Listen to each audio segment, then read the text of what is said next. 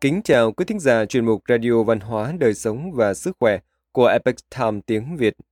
Hôm nay, chúng tôi hân hạnh gửi đến quý vị bài viết của tác giả Hoài Nhẫn Nhẫn có nhan đề Vượt qua cửa khảo nghiệm sắc dục, chàng trai thoát sinh từ đắc phúc lành. Bài viết được dịch giả Xuân Hoàng chuyển ngữ từ bản gốc của Epoch Time Hoa ngữ. Mời quý vị cùng lắng nghe. Vào thời vận lịch triều Minh, ở huyện Ngân, tỉnh Chiết Giang, này thuộc thành phố Ninh Ba, có một tú tài tên là Lục Thế Khoa, là một danh sĩ có tiếng. Ở Hàng Châu, có một phú hộ họ Mã, trong tâm thường hối hận vì đã không đọc sách dù chỉ một ngày. Ông ấy có một cậu con trai 4 tuổi tên là Mã Ký Lương, muốn tìm một người thầy tốt để dạy học cho cậu bé. Khi nghe danh tiếng của Lục Tú Tài, ông liền chuẩn bị một mức lương hậu hĩnh và mời Tú Tài đến dạy học cho con mình. Lục Thế Khoa đã đến học quán nhà họ Mã làm thầy giáo và được chủ nhà rất kính trọng. Thường ngày, Lục Thế Khoa luôn nghiêm khắc ước thúc bản thân, dũ mẫu và nô tỳ trong mã phù chăm sóc cho Mã Ký Lương, mỗi ngày đều đi đi lại lại giữa chỗ của Mã Phu Nhân và học quán. Tuy nhiên, Lục Thế Khoa luôn chính tâm đoan tọa, tâm dường như bất động. Ngoài trừ việc dạy học, anh không quan tâm đến các chuyện lớn nhỏ của nhà họ Mã. Một ngày nọ, tỷ nữ Tương Thanh đem trái mơ tặng cho các học trò trong học quán. Tương Thanh bèn lấy một trái mơ và nói với Lục Thế Khoa rằng Tiên sinh, mời dùng mơ. Lục Thế Khoa lắc đầu nói, không cần. Tỷ nữ Tương thanh liếc mắt cười nói, không dùng mơ, vậy dùng hạnh của thiếp nhé. Chữ thanh và hạnh, trái hạnh giống cây mận là đồng âm với nhau. Lục Thế Khoa lập tức nhặt cây thước lên và đập một cái xuống bàn, âm thanh rền vang. Tỷ nữ tường Thành sắc mặt tái xanh, sợ hãi bỏ đi. Kể từ đó những người hầu khi vào đại sảnh đều đi chậm rãi, thái độ nghiêm cẩn đối với Lục Thế Khoa càng thêm cung kính. Lục Thế Khoa dạy trong học quán nhà họ Mã được nửa năm.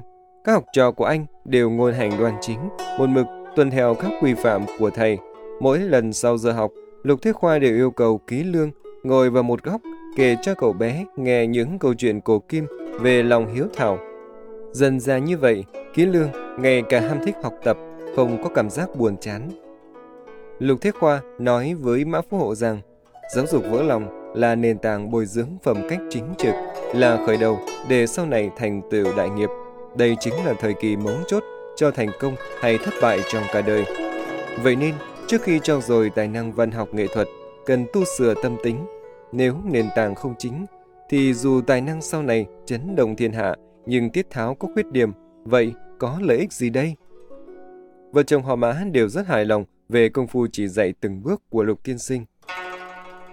Đến một năm nọ vào cuối thu, trời mưa liên miên, Lục Thế Khoa thỉnh thoảng mắc bệnh cảm lạnh, thường nằm nghỉ ngơi trên giường. Sau giờ học, Ký Lương kể lại sự tình với mẹ của mình. Mã phu nhân sợ Lục Thế Khoa đắp chăn không đủ ấm, bèn sai thị nữ bọc một tấm lụa mới gửi vào phòng của tiên sinh. Sáng sớm hôm sau, Mã Phú Hộ đến thăm tình trạng của Lục Thế Khoa khi đó Lục Thế Khoa vẫn còn chưa dậy. Mã Phú Hộ nhìn thấy một đôi giày nữ màu đỏ bên cạnh giường, lặng lẽ nhặt lên, thì thấy đó chính là giày của vợ mình.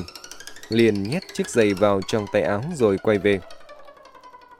Quay trở lại phủ, Mã Phú Hộ vặn hỏi tại sao đôi giày của vợ lại ở trong phòng của Lục Thế Khoa. Vợ ông nói rằng nô tỳ khi gói lụa tặng không cẩn thận đã bọc nó vào trong.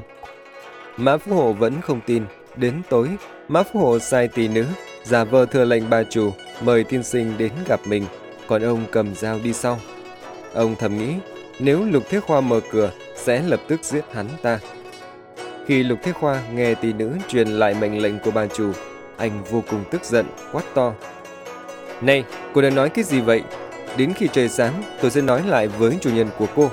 Ông ấy sẽ đánh chết cô. Lần này, khi Mã Phú Hộ trở lại phủ, ngờ vực trong lòng vẫn chưa được tiêu tan. Ông bắt vợ phải đến gõ cửa phòng Lục Thế Khoa vào giữa đêm. Khi Lục Thế Khoa nghe thấy tiếng gõ cửa, liền hỏi là ai. Ngoài cửa có giọng của mã phu nhân vọng vào. Thế Khoa nói, tôi được hiền phu mời làm thầy giáo, làm sao có thể trong đêm làm bài hoại phẩm đức được. Trong đêm tối nào có chuyện gì để phu nhân gặp tôi? Đối phương trả lời, xin chàng mở cửa, thiếp có chuyện muốn nói với chàng. Thế Khoa nói tiếp, phu nhân và tôi liệu có gì để nói? Ngay cả khi có điều gì muốn nói, mời ngày mai hãy đi cùng ông chủ.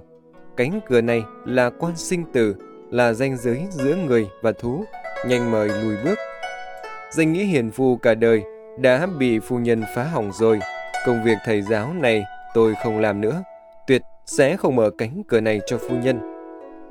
Thế Khoa chính trực bất dâm. Ông chủ họ mã biết điều đó, bèn buông con dao nhọn xuống. Một kiếp nạn sinh tử giữa họ cũng đã được giải quyết xong. Sáng sớm hôm sau, Lục Thế Khoa liền xin rời khỏi học quán. Ông chủ họ mã xin lỗi Lục Thế Khoa, thốt lên rằng, tiên sinh chính là bậc quân tử cửa dâm dục thực sự là cửa sinh tử, là ranh giới giữa người và thú. Một khi cánh cửa này được mở ra, hậu họa cũng sẽ theo đó mà tới. Có thể qua được khảo nghiệm này sẽ đắc phúc báo trong tương lai. Vào năm vạn lịch thứ 35, năm 1607, Lục Thế Khoa lọt vào bảng vàng của kỳ thi đình, làm quan đến Đại Lý Khanh. Khi Ngụy Trung Hiền, một trong những đại hoạn quan nổi tiếng nhất và nhiều quyền lực nhất trong lịch sử Trung Quốc, làm mưa làm gió trong triều đình, hầu hết mọi người trong triều đều ngả theo ông ta, nhưng Lục Thế Khoa vẫn đứng vững, cả đời không đánh mất tiết tháo của mình. Vào năm Sùng Trinh thứ ba Triều Minh năm 1630, cây cầu Sung Sung Đông Kiều nối Liễu Đình và bờ Tây của Hồ Nguyệt ở Ninh Ba. Cây cầu được Tăng Nhân Uẩn Chăn xây dựng vào năm Thiên Hy thứ năm thời Bắc Tống đã được đổi tên thành Lục Điền Kiều để tưởng nhớ Lục Thế Khoa. Dân tộc họ Lục đã xây dựng miếu quan đế bên cạnh cây cầu, thường được người dân gọi là Hồ Tây Lục Điện.